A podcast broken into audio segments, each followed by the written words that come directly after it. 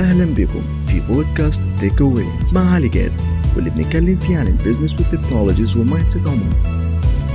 السلام عليكم واهلا وسهلا بكم في حلقة جديدة من بودكاست Take Away آسف جدا على الانقطاع والتأخير في تسجيل حلقات جديدة بس لو ركزت مع اسم الحلقة هتعرف السبب. في مثل بيقول ما يقع الا الشاطر وأنا وقعت. بس خلينا نبص لنص الكوباية مليان. مش يمكن الهاكرز دول عايزين نتكلم عن فيروس الفدية بس جابوها بطريقة غير مباشرة؟ أنا النهارده جاي أتكلم عن فيروس الفدية أو ال ransomware بحكم اني أحد ضحايا هذا الفيروس اللعين فيروس الفدية أو ال ransomware هو من عائلة البرمجيات الخبيثة ال malware ودي برمجيات بتستهدف الأجهزة سواء كانت كمبيوتر أو تليفون أو حتى سيرفرات. ولما الأجهزة دي بتتصاب يقوم الفيروس بتشفير ملفات الجهاز وتسيب لك ملف readme جواه تفاصيل الدفع عشان يدوك المفتاح أو ال key اللي هيفك لك تشفير الملفات. أغلب الهاكرز بيستهدفوا شركات الأعمال الكبيرة والقطاعات المهمة زي قطاع الصحة ويقوم بعمليات الابتزاز والتسريب. المشكلة بقى مش في الهاكرز الكبار اللي بيخترقوا شركات ومؤسسات بعينها لأ المشكلة في ال script kids. ودول شوية عيال معلوماتهم التقنية على قدهم خالص بس عايزين يعيشوا جو الهاكرز ويجيبوا شوية فلوس وبصراحة ما نخافش غير من العيال الصغيرة دي. العيال دي بياخدوا الفيروس أو السكريبت جاهز كده يا معلم ويروح راميه للعلن. ويجي في أي حد والسلام أو يستخدم أي أسلوب من أساليب ال phishing أو التصيد. ومن ضمنها ال email phishing إنه يبعت لك إيميل مزيف بس جذاب كده شوية ويحط لك الفيروس في link وأنت طبعا لو دوست على ال link ده خلاص الفيروس بينزل عندك وبيتم تشفير ملفاتك. ودي للأسف الطريقة اللي اتشفرت بيها. كنت بنزل برنامج معين كنت مستعجل جدا على تنزيله فدخلت على موقع مش متعود أنزل منه وبعد ما نزلته ببص لقيت اللاب غمض عينه وفتحها تاني وكأنه كان بيعيط على اللي حصل فيا. أول حاجة عملتها طبعا بعيدا عن محاولاتي الفاشلة للانتحار بسبب الحركة دي عشان كنت شغال على project كبير جدا وما كنتش رابطه بال GitHub ودي نقطة مهمة جدا محتاج تركز عليها وهي إنك تربط مشاريعك أو شغلك أو الأكواد اللي بتكتبها ب version control زي ال GitHub. المهم أول حاجة عملتها وهي إني أعرف الفيروس بتاعي اونلاين ولا offline ودي تعرفها بإنك تنزل tool هسيب اسمها تحت في ال description بتعرفك إذا كان الفيروس بتاعك اونلاين ولا offline ودي حاجة مهمة جدا تعرفها عشان هتسهل عليك مجهود كبير جدا فيما بعد.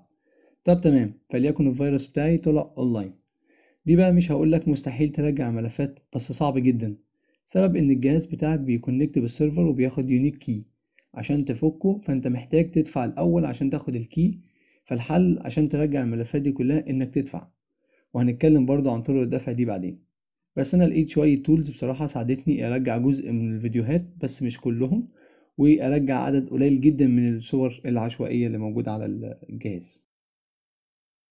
النوع التاني من ال ransomware هو ال offline encryption وده سهل جدا إنك تفكه لأن ال mechanism بتاعته إن الفيروس بتاعك بيحاول ي connect بالسيرفر بس للأسف محاولات كلها بتفشل وبالتالي بيحط لك local key تقدر تلاقي ال key بتاعه لو حد اشتراه قبل كده أو سربه أو في حد عمل reverse engineering ووصل لل key أه وهسيب لك الموقع اللي عليه ال keys.